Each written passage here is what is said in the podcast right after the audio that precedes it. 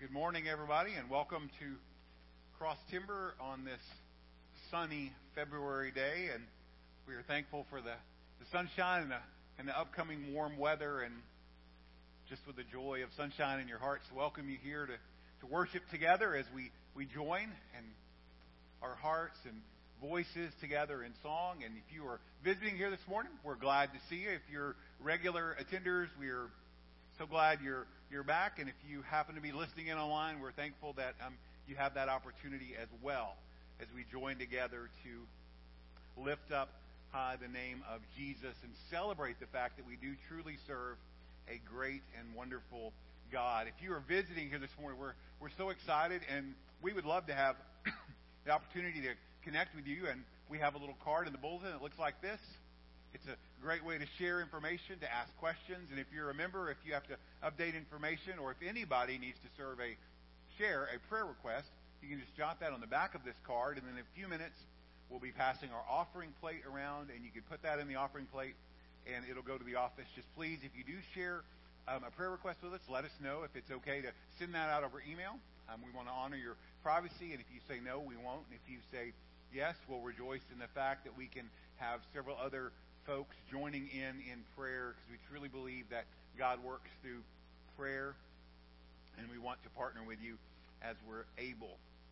Um, I want to mention a few things um, this morning before we read from Psalm chapter 2.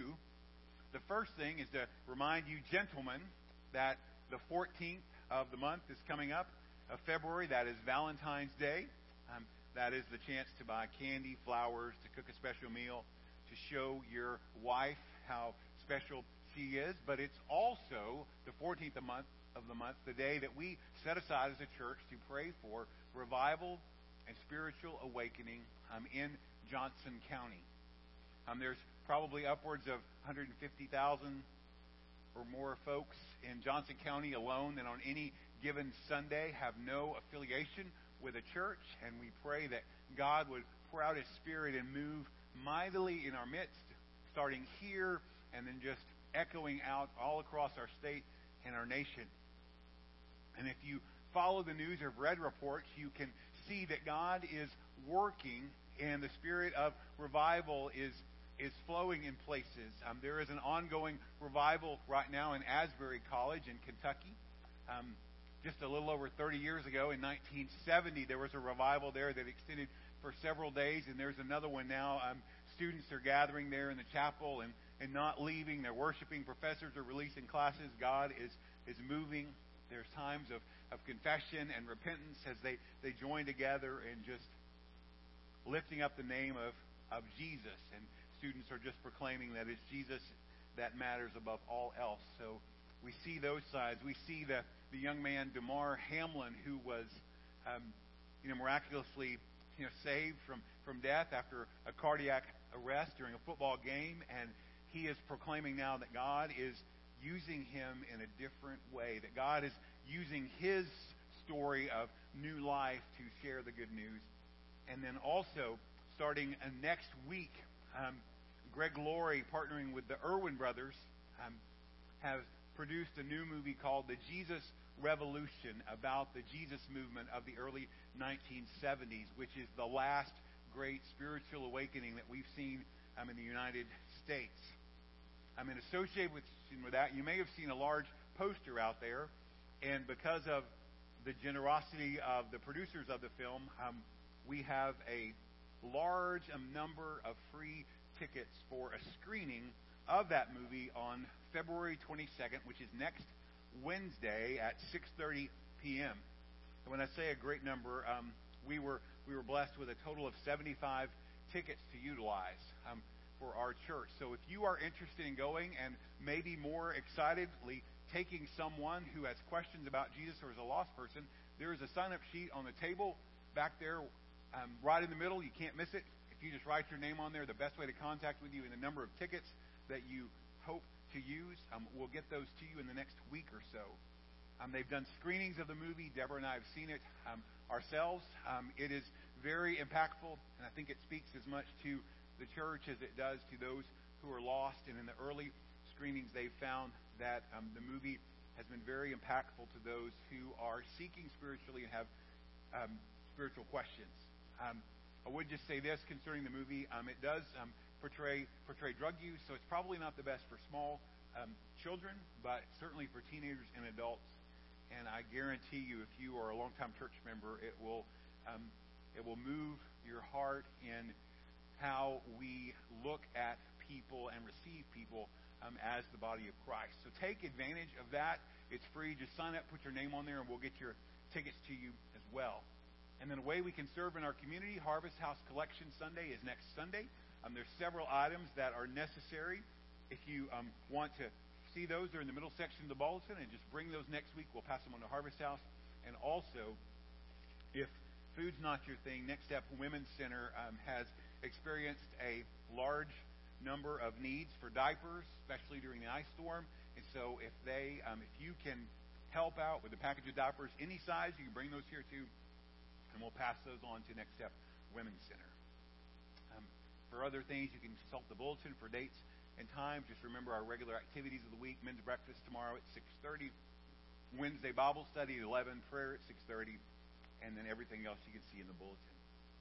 I'd like us to read Psalm chapter 2 this morning before our um, deacons come to receive our, our offering.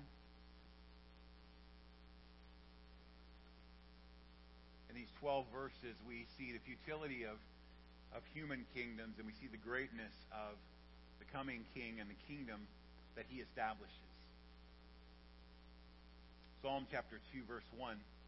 Why do the nations rage and the peoples plot in vain? The kings of the earth set themselves, and the rulers take counsel together against the Lord and against his anointed, saying, Let us burst their bonds apart and cast away their cords from us. He who sits in the heavens laughs. The Lord holds them in derision. Then he will speak to them in his wrath and terrify them in his fury, saying, As for me, I have set my king on Zion, my holy hill. I will tell of the decree. The Lord said to me, you are my son. Today I have begotten you. Ask for me, ask of me, and I will make the nations your heritage, and the ends of your the earth your possession. You shall break them with a rod of iron, and dash them in pieces like a potter's vessel. Now therefore, O kings, be wise. Be warned, O rulers of the earth. Serve the Lord with fear, and rejoice with trembling. Kiss the Son, lest he be angry and you perish in the way. From his wrath, for his wrath is quickly kindled. Blessed are all who take refuge in him.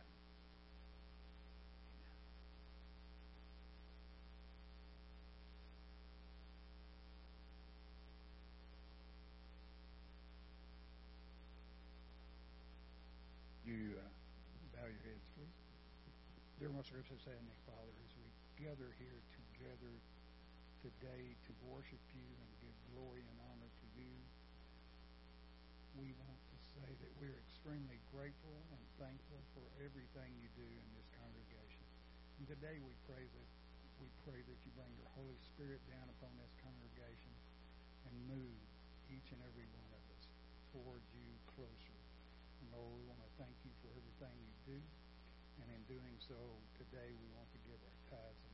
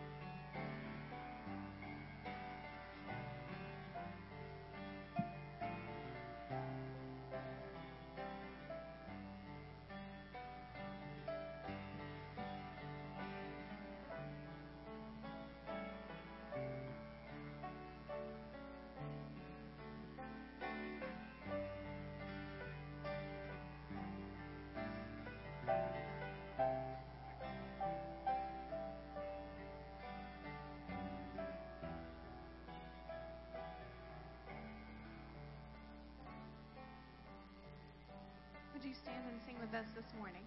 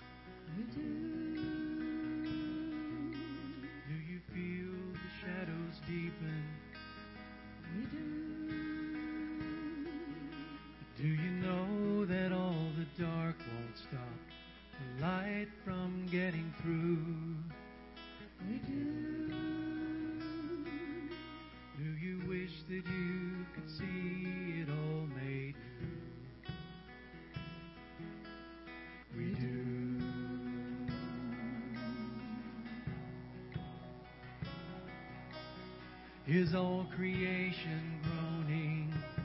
It is, isn't it?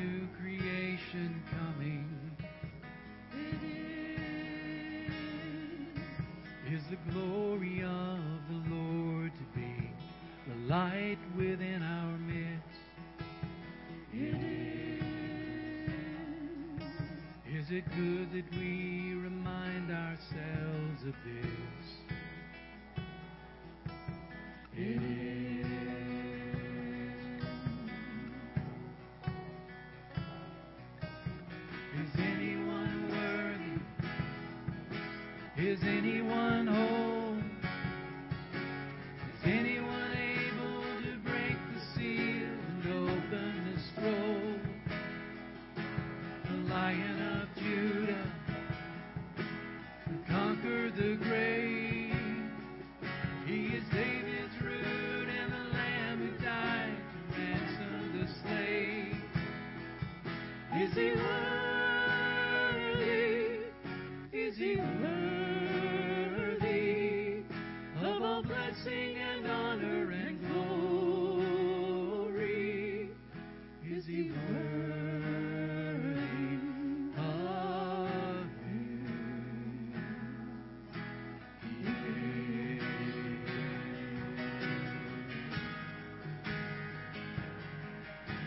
the Father truly.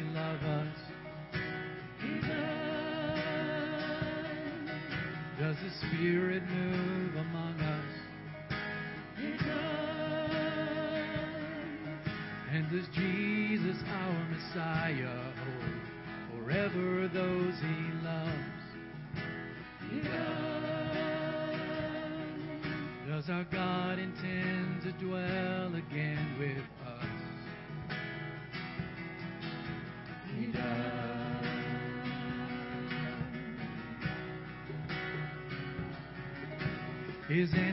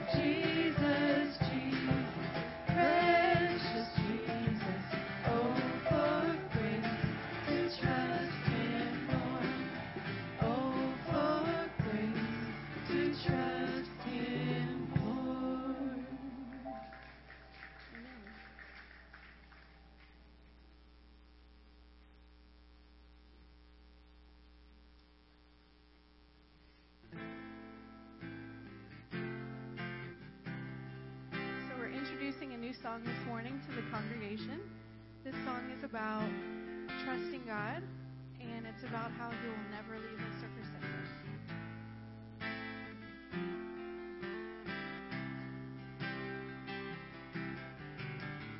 There's a place when the heart is undefined.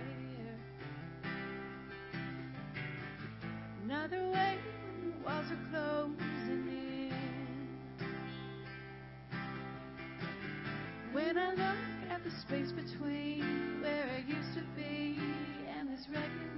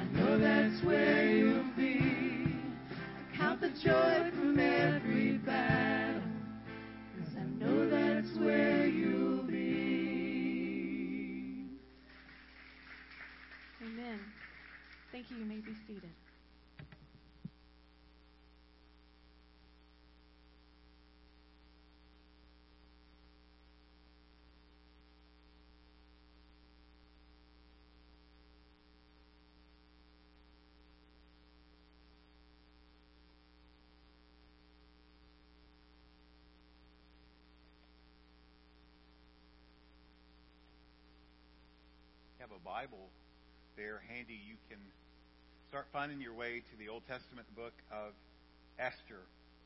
If you're a little bit challenged in finding your Old Testament books, um, the easiest thing I could tell you to do is find Psalms and then back up. Um, go through the book of Job, and right there before Job, you'll find Esther. And if you run across Nehemiah, you're close, but have been a little too far. So just turn somewhere there between Nehemiah and Job, and you'll find this little book known as Esther. It's an exciting day. Not only is it the Super Bowl for those of you that are football um, enthusiasts, but also we're going to start a, a new series looking at the book of Esther around the idea that the ever present hand of God is always at work around us. I think it was fitting that we sang the song there, Another in the Fire, just to remind us that always, even though we may not see God at work, we may not hear God's voice, we can trust that He is always involved in the events of history. And today and next week, as we look at the first couple of chapters, um, I appreciate you um, your your patience and your prayers as we we launch into this. Um, Esther's a very challenging book. It's a new learning experience for me, and um, I feel um, feel very inadequate, but I trust in God's help um, as we look at this together and as we draw wonderful principles that tell us of the faithfulness of our our God. You don't have to look very far outside your own door to realize that the world around you opposes the things of God at every point. The people of God live in a world and struggle against a world that makes things difficult and challenging. Just this week alone, just in things that I've heard about personally, just locally in our community, there's there's the prospect of of gender neutral restrooms in public schools. Pressure for, for students to participate in activities that they feel are inappropriate. Uh, a Christian businessman had to, to take a stand regarding travel with a, a coworker that would be of the opposite sex.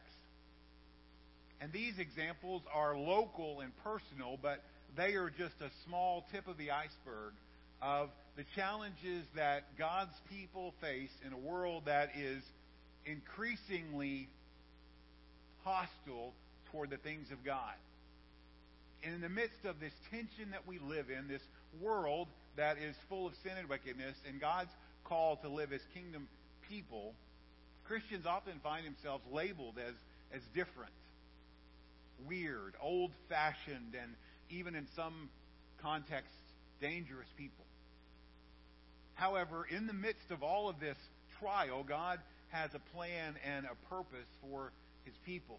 And this morning, as we look at the first chapter of the book of Esther, I want us to think about this that God's people live as a purposeful minority in a world that appears to be all powerful and continues to be enticing. That we can still be lights that shine in the darkness, witnesses of the good news, to be bold examples of faith like Daniel. We can find evidence of God's hand at work even in the ordinary, sometimes we would explain or think simple circumstances of life. And so as we look at the book of Esther, we're going to investigate what most people call a, a masterpiece of literature. It's a beautiful story not only of love and intrigue, plots that are discovered and wicked people who are brought to justice. But overall, it's the story of a Jewish girl who becomes queen of Persia and has the opportunity to save her people from destruction. And in this story, you'll find times to worry. You'll find times to boo. And you find times to, to cheer. You can read the whole book in the time it would take to read maybe a chapter or two of your, your favorite novel, but I would put these chapters up against any novel that you would read. And even though the name of God is not mentioned, every page of the scripture there in Esther reveals that the ever present hand of God is at work. I'd like us to read this chapter together. It's a, it's a bit lengthy, um, but it will set the, the story in our minds as we look at some principles today about the world that we live in and how we might ought to respond to those things. So, Esther chapter 1. You want to join me there, we'll look at it together. We'll read that and then we'll pray and we'll look at some things together in the time we have left. Chapter 1, verse 1. Now, in the days of Ahasuerus, the Ahasuerus who reigned from India to Ethiopia over 127 provinces, in those days when King Ahasuerus sat on his royal throne in Susa, the citadel, in the third year of his reign, he gave a feast for all his officials and servants, the army of Persia and Media, and the nobles and governors of the provinces were before him. While he showed the riches of his glory and the splendor and pomp of his greatness for many days, 180 days. And when these days were completed, the king gave for all the people present in Susa, the citadel, both great and small, a feast lasting for seven days in the court of the garden of the king's palace. There were white cotton curtains and violet hangings fastened with cords of fine linen and purple to silver rods and marble pillars, and also couches of gold and silver on a mosaic pavement of porphyry, marble, mother of pearl, and precious stones. Drinks were served in golden vessels, vessels of different kinds, and the royal wine was lavished according to the bounty of the king. And drinking was according to this edict. There is no compulsion. For the king had given orders to all his, the staff of his palace to do as each man desired. Queen Vashti also gave a feast for the women in the palace that belonged to King Ahasuerus. On the seventh day, when the heart of the king was merry with wine, he commanded Mehuman, Biztha, Harbona, Bigtha, and Abagtha, Zethar, and Carkas, the seven eunuchs who served in the presence of Ahasuerus, to bring Queen Vashti before the king with her royal crown, in order to show the peoples and the princes her beauty, for she was lovely to look at. But Queen Vashti refused to come at the king's command delivered by the eunuchs. At this the king became enraged, and his anger burned within him. Then the king said to the wise men, who knew the times, for this was the king's procedure toward all who were versed in law and judgment, the next men next to him being Carshena, Shethar, Admatha, Tarshish, Meres, Marsena, and Memucan, the seven princes of Persia and Media, who saw the king's face and sat first in the kingdom. According to the law, what is to be done to Queen Vashti? Because she has not performed the command of King Ahasuerus delivered by the eunuchs. Then Memucan said in the presence of the king and the officials, Not only against the king has Queen Vashti done all the has done wrong, but also against all the officials and all the peoples who were in the provinces of King Ahasuerus. For the queen's behavior will be made known to all women, causing them to look at their husbands with contempt, since they will say, King Ahasuerus commanded Queen Vashti to be brought before him, and she did not come. This very day, the noble women of Persia and Media who have heard of the queen's behavior will say the same to all the king's officials. and there will be contempt and wrath in plenty. If it pleases the king, let a royal order go out from him, and let it be written among the laws of the Persians and the Medes, so that it may be repealed that Vashti is never again to come into the presence of the king.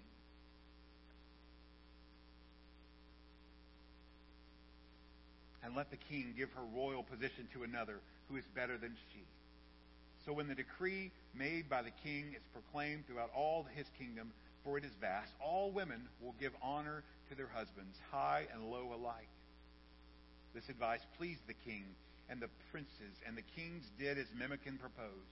He sent letters to all the royal provinces, to every province in its own script, and to every people in his own language, that every man be master in his own household and speak according to the language of his people.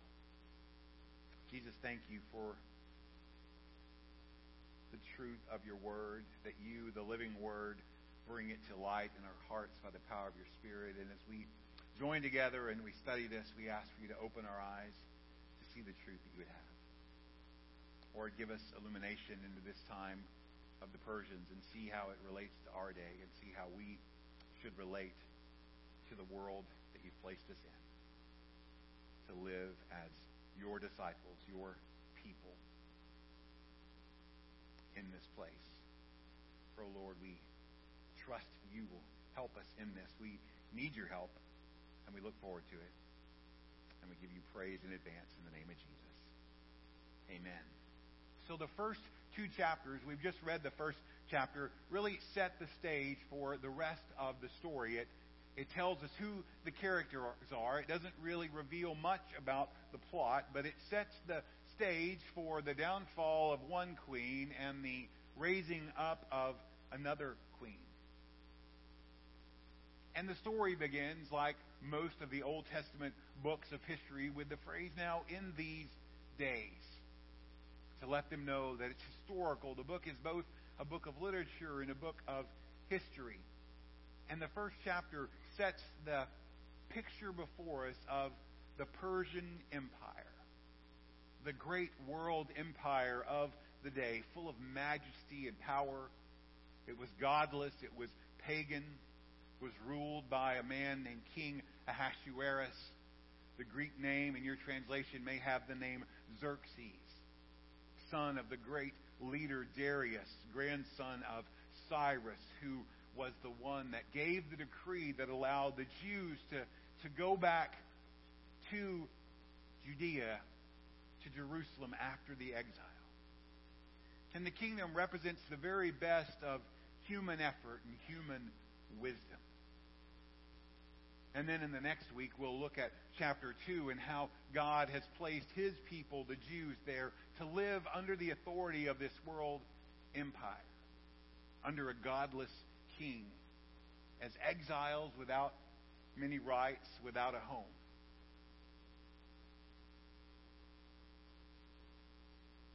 But today we look at the Persian Empire. And you'll probably hear me say Persian Empire, maybe World Empire, or just Empire. But as I go through, just realize I'm talking about the same thing because the principles are same regardless of century, regardless of history.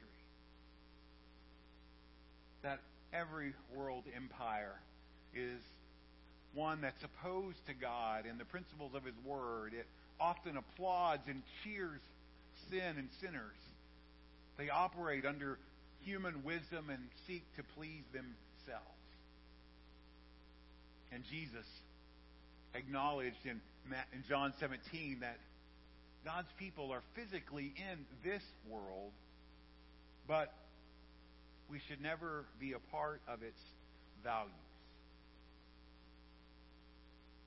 And so when we look at the traits of the Persian Empire, we can see traits that are common to the world we live in today. There's an outline that you can fill in. There's probably six or seven things, characteristics about this world empire. And the first thing we see is that the world empire is unavoidable. The story tells us that Ahasuerus ruled over most of what the known world was that day, except their rival, Greece. The size is seen in verse 1. It says, Now in the days of Ahasuerus, the Ahasuerus who ruled from India to Ethiopia over 127 provinces. A description of vast size. If you were to look at a map today, it would cover several different countries. And the idea the author wants us to understand is that this is a large kingdom with a powerful king, and it's well organized. And if you were alive in that day, there was a pretty good chance that you lived in the Persian Empire because they controlled most of the world. And unless you lived on one of the borders or if you traveled extensively, you probably lived your entire life within the borders of this empire. And for God's people, the Jews, being captives there in exile, they had no other alternative. It was where they lived. As Christians today, we live in a world that it's impossible to escape. Except through death when we go to glory or when Jesus returns. We live according to the laws and customs of the world. We deal with a sinfulness that tempts us and torments us. And the key question that we have as believers is how in the world can God's people live like God's people are supposed to in the midst of this environment? It'd be nice if you could run away and hide, but that's not really a possibility. And we know we shouldn't give in and be like everyone else. So, how are we to live? As Peter says, holy and godly lives in the midst of this present age. So, the kingdom of this world is inescapable, but it's also very powerful. If you read these verses, the first three verses, you get the picture of power, big time power, or world power. You have a king in a fortress on a throne with all of his powerful people gathered around him. Verse 2 says that Ahasuerus sat on his throne in Susa, the citadel. It was the third year of his reign, and he gave a feast for all his officials and servants, army of the Medes and Persians, and nobles and governors of the provinces were before him. So the guest list for this six month long banquet were those people who were in power and very close to the king. The ones who made the rules and gave the orders in society. And they're gathered in this citadel, a fortress center of government that's set high above the city, surrounded by walls. Imagine if you if you were to travel to Washington D.C. and you'd have like the White House, Congress, Supreme Court, Pentagon, everything there on one high hill, surrounded by a thick wall, was the center of government. And there, in the very center, at the highest point, was King Ahasuerus on a very majestic throne. Everything says that this is a powerful kingdom that seems to be invincible. But we know, because we've seen time and time again, that every empire, no matter how strong, eventually falls. During that time, they may show their might, try to flex their muscles by conquering other nations, by influencing others, and causing fear and worry. But every one of those kingdoms, every kingdom, is under the authority of God. In Job chapter 12, verse 23, speaking about God himself, it says, God, He makes nations great, and He destroys them. He enlarges nations, and He leads them away. So the world is powerful. And with that power, it's also impressive. Verses 4 through 8 just paint a picture that is meant to catch the attention of our eyes and our imagination and cause our mouths to say, wow. We've all been in those places. We've seen buildings or houses or cities, and we're like, just wow, we're very impressed. And verse 4, listen to the words. When he showed the riches of his royal glory and the splendor and pomp of his greatness for many days.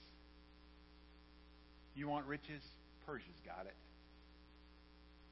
Does splendor and pomp impress you?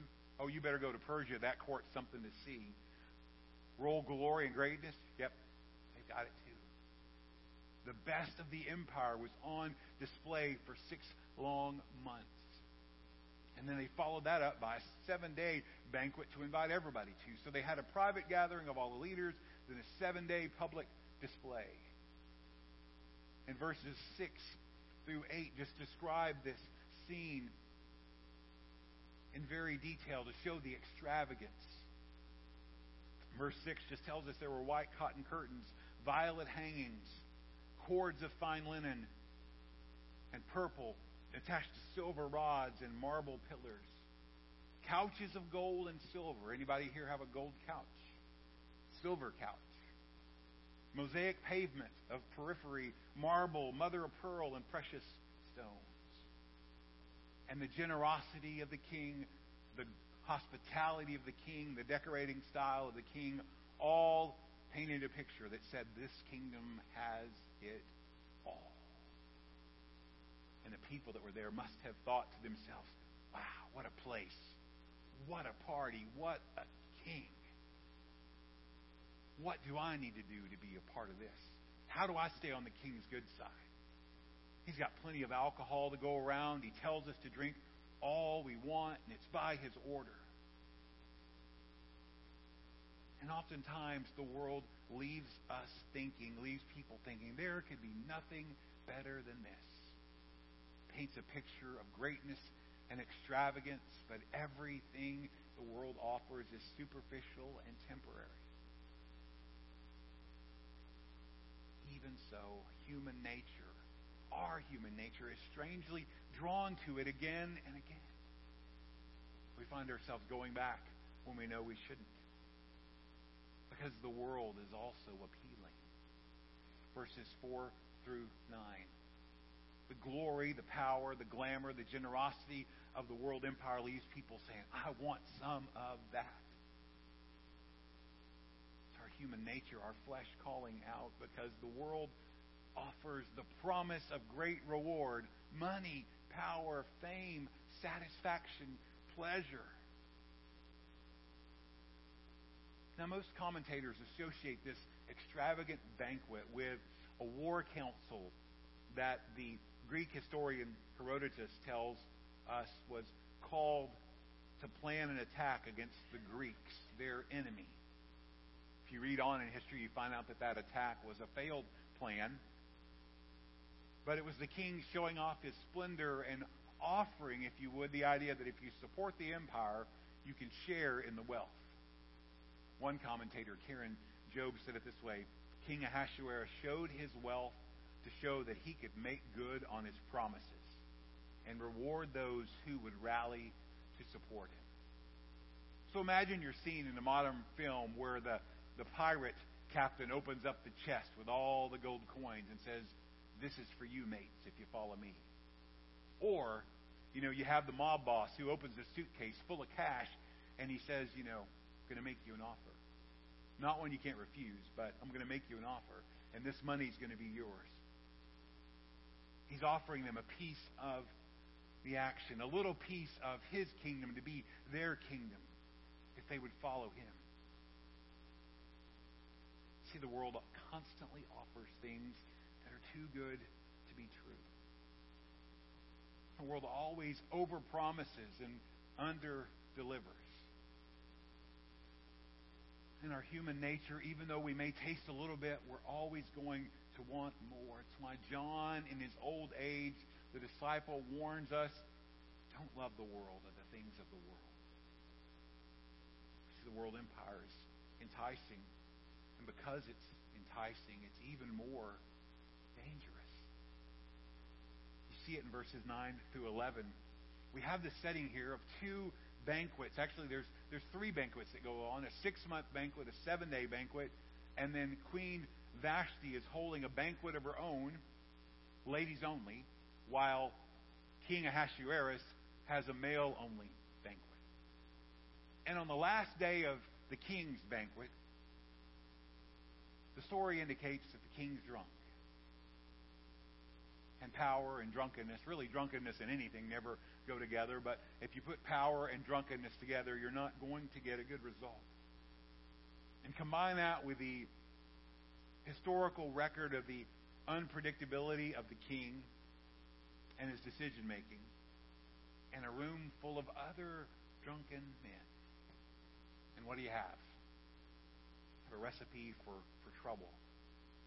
And on the last day of that feast, after the king had showed off everything that was great about Persia, he decides he's going to show off his most prized possession, the queen. So he gives orders to his seven eunuchs. Verse 11 tells us to bring Queen Vashti before the king with her royal crown in order to show the peoples and the princes her beauty, for she was lovely to look at. Now, that name, Vashti, people have wondered what it means or where it comes from, and most agree that it means either best or desired one. And the writer tells us that she's lovely to look at and beautiful. And one commentator said no matter what the intentions were, it was obvious that the king's goal was to objectify his queen. I've shown you everything pretty in my kingdom. Now I'm going to show you my most beautiful possession, my queen. To show off her looks.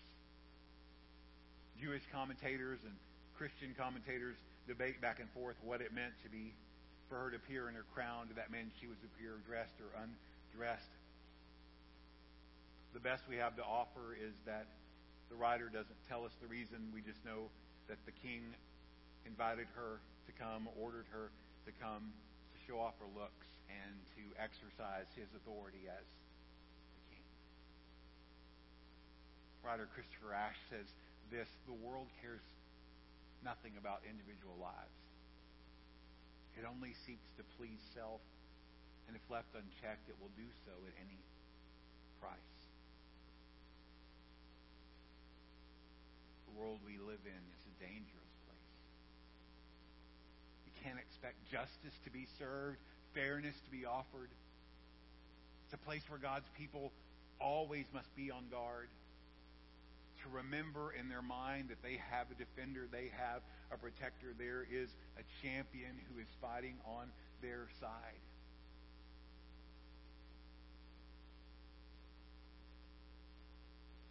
We have the most powerful man in the world at the time requesting the presence of his queen. And we're introduced to the first of many ironies in the story where we think one thing should happen and something happens that's completely opposite. And we find that those aren't accidents, that they're God's working in history. So we expect, okay, the queen's probably going to come because the king said so. But what we read is a very different account. And Vashti's response is almost laughable kingdom of the world is laughable. What could be so funny? Well, the king, the mighty king Ahasuerus, sends for his queen Vashti, and what does Vashti say? No, I'm not coming. It's unexpected. The king who rules over everything, who can speak in the law, a law of the Persians and Medes, and it's so in all the kingdom, is refused by one woman.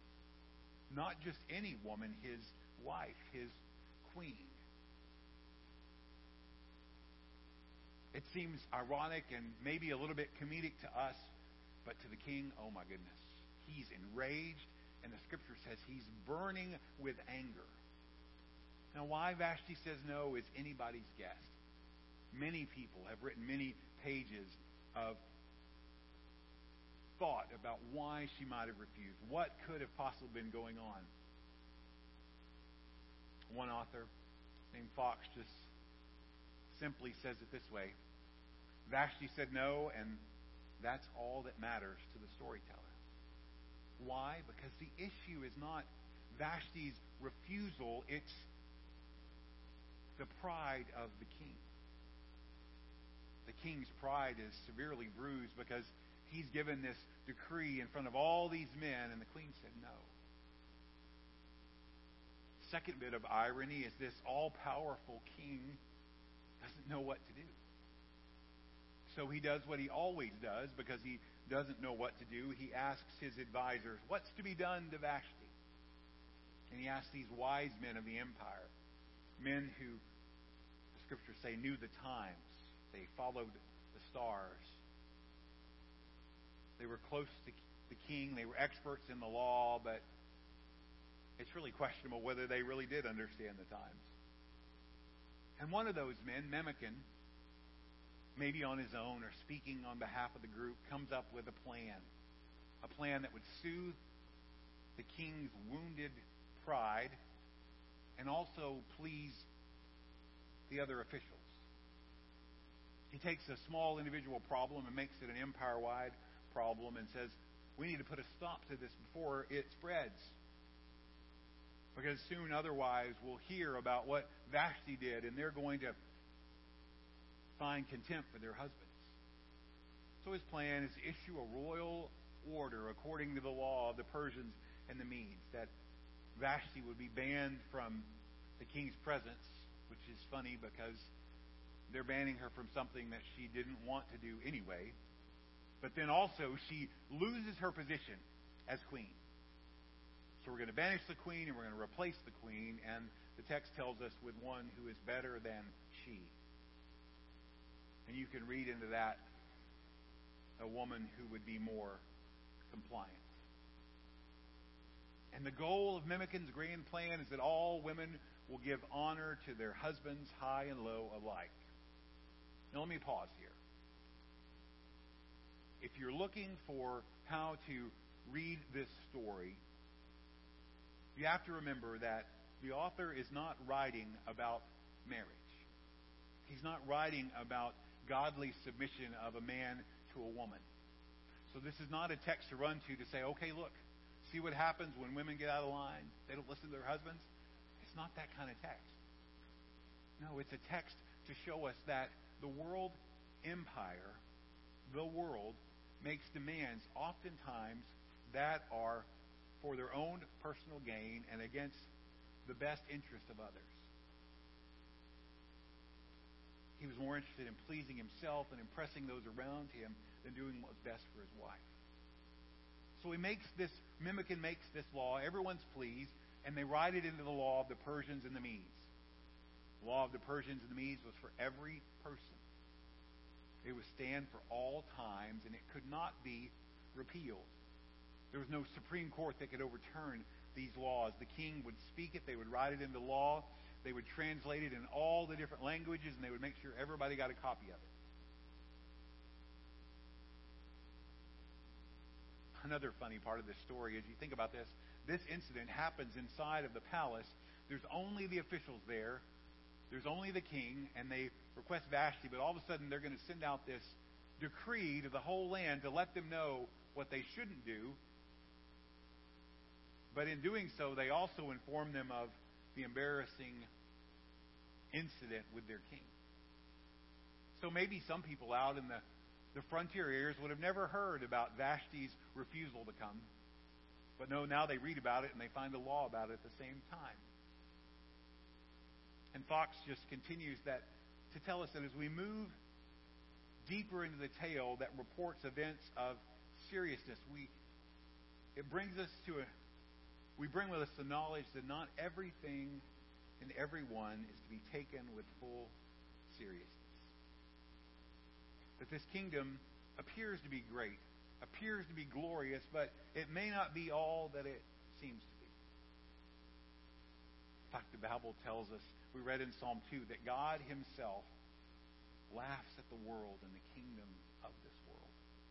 Psalm 2, verse 4 He who sits in the heavens laughs, the Lord holds them in derision.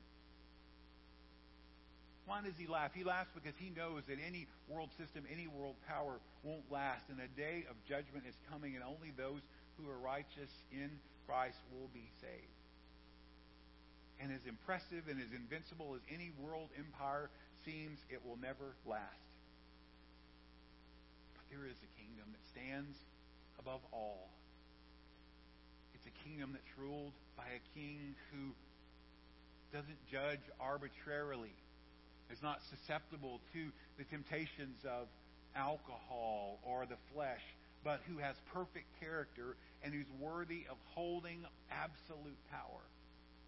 One the Bible calls Jesus, who is our King of kings and Lord of lords. So while we look at those characteristics of the worldly kingdom, we must remember that God's kingdom is eternal, all powerful, and victorious. And when we speak of this kingdom above all kingdoms, we have to understand, as one person wrote, that it's the everlasting realm where God is sovereign and Jesus Christ rules forever. It expands over all creation. It originates in the heavens. It follows God's rules, not man's rules. And the psalm writer gives testimony to it. Look at Psalm 103 19. The Lord has established his throne in the heavens, and his kingdom rules over all. And then a few chapters later, Psalm 145, verse, verse 13. Your kingdom is an everlasting kingdom, and your dominion endures throughout all generations. The Lord is faithful in all his words and kind in all his works. And everything that's visible, everything that's physical, is under the control of a God who is invisible, spiritual, and all powerful. And one day that kingdom will see final victory. Revelation 11, verse 15. And the seventh angel blew his trumpet. And there were voices in heaven saying, The kingdom of the world has become the kingdom of our Lord and of his Christ, and he shall reign forever and ever. Until that moment, God's people still live in a broken, sinful world. We have the kingdom of God in our hearts. We have a responsibility to invite others to join that kingdom, and we wait with anticipation and an excitement for the kingdom to come in its fullness. But in the meantime, God's people live as a purposeful minority in a world that appears to be all powerful and continues to be exciting. Weeks to come, and I hope you're a part of our, our gathering, we're going to see God's ever present hand at work all through this story, really all through history. We'll take time to celebrate God's faithfulness to all his promises. But as we close today, I just want to ask you to reflect on a couple of questions. And the first one is this where, where have I doubted God's hand at work? Where have I doubted that God is working? Just be honest and admit it to Him, and then commit to trust Him. That's one question. And we're going to take time in the in the quiet with some instruments playing in a minute to reflect on these. The second, am I living with purpose? Or maybe another way to say it, does my life reflect Jesus and his kingdom? Am I just kind of bouncing around through life, going through the motions, or am I living with purpose? Or maybe find that love for the world is all you have. You don't really think much about God faith in Jesus is something that maybe is new to you. And I just invite you in, in your heart to consider Jesus the Savior today. The one who sits on the throne and rules over all. The one who died to be your Savior and lives forever the resurrected one. Just by simple trust, you can place your faith in Him. This morning, we're going to start doing things a little different. I'm just going to ask Jackie to come up. She's just going to play quietly on the piano. It, it's a time for, for you to respond, to listen to God as He speaks. You don't have a song to sing, many words on the screen to, to look at. You're free to remain seated there where you are. You're welcome to stand. You can kneel. You can come to the front. The most important thing I'd ask is during this time you would let God speak to you heart, to your mind, and then respond. I'll be at the front if you need to speak to someone or pray with someone. I, I would welcome you to come. But I'm going to pray, and after we pray, Jackie's going to play. And I just invite you to reflect on these things listen to the voice of the Lord. Let's pray together. Jesus, we are so very thankful for your presence here with us. We thank you. We thank you that your word is timeless. It stands the test of time. And God, sometimes our task is to look at the brokenness of this world, to be reminded of the truth that while we live in it, it's not our home. And that we have a, a responsibility believers to push back the darkness. We have a calling to live lives that are holy and godly, to be set apart from the world, while we're in the world, to not participate in the things of the world. So, Lord, show us where we have maybe loved the world more than we should. Show us where we've doubted your hand at work. Help us to see whether or not we're living with purpose and then give us the next step to step out and be in purpose. Or if we've never received your Son Jesus, Lord, help us to consider the free offer of salvation today. We love you, O Lord, and we pray in that name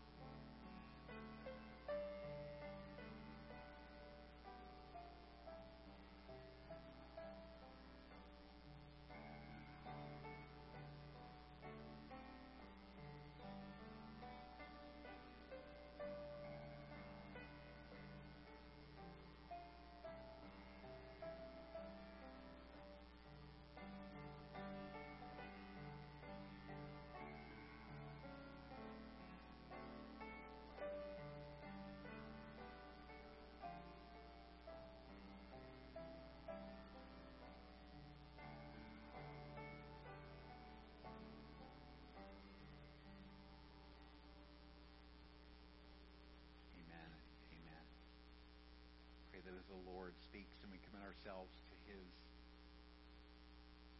plan for us, that we will find His goodness. We'll find satisfaction in Him. We'll find that He is willing to give us exactly what we need. Our worship team is going to come up and lead us in a closing song. And while they're coming, just want to remind you that to take opportunity, if you would like to get some free tickets for the Jesus Revolution, to sign up on the sign up sheet that's on that table. And um, just want to thank you for worshiping with us here at Cross Timber. I would invite you to stand. And as we sing this last song, let it just be our voice of praise, our declaration to the Lord. And then when our song is finished, you're dismissed. So let's sing together.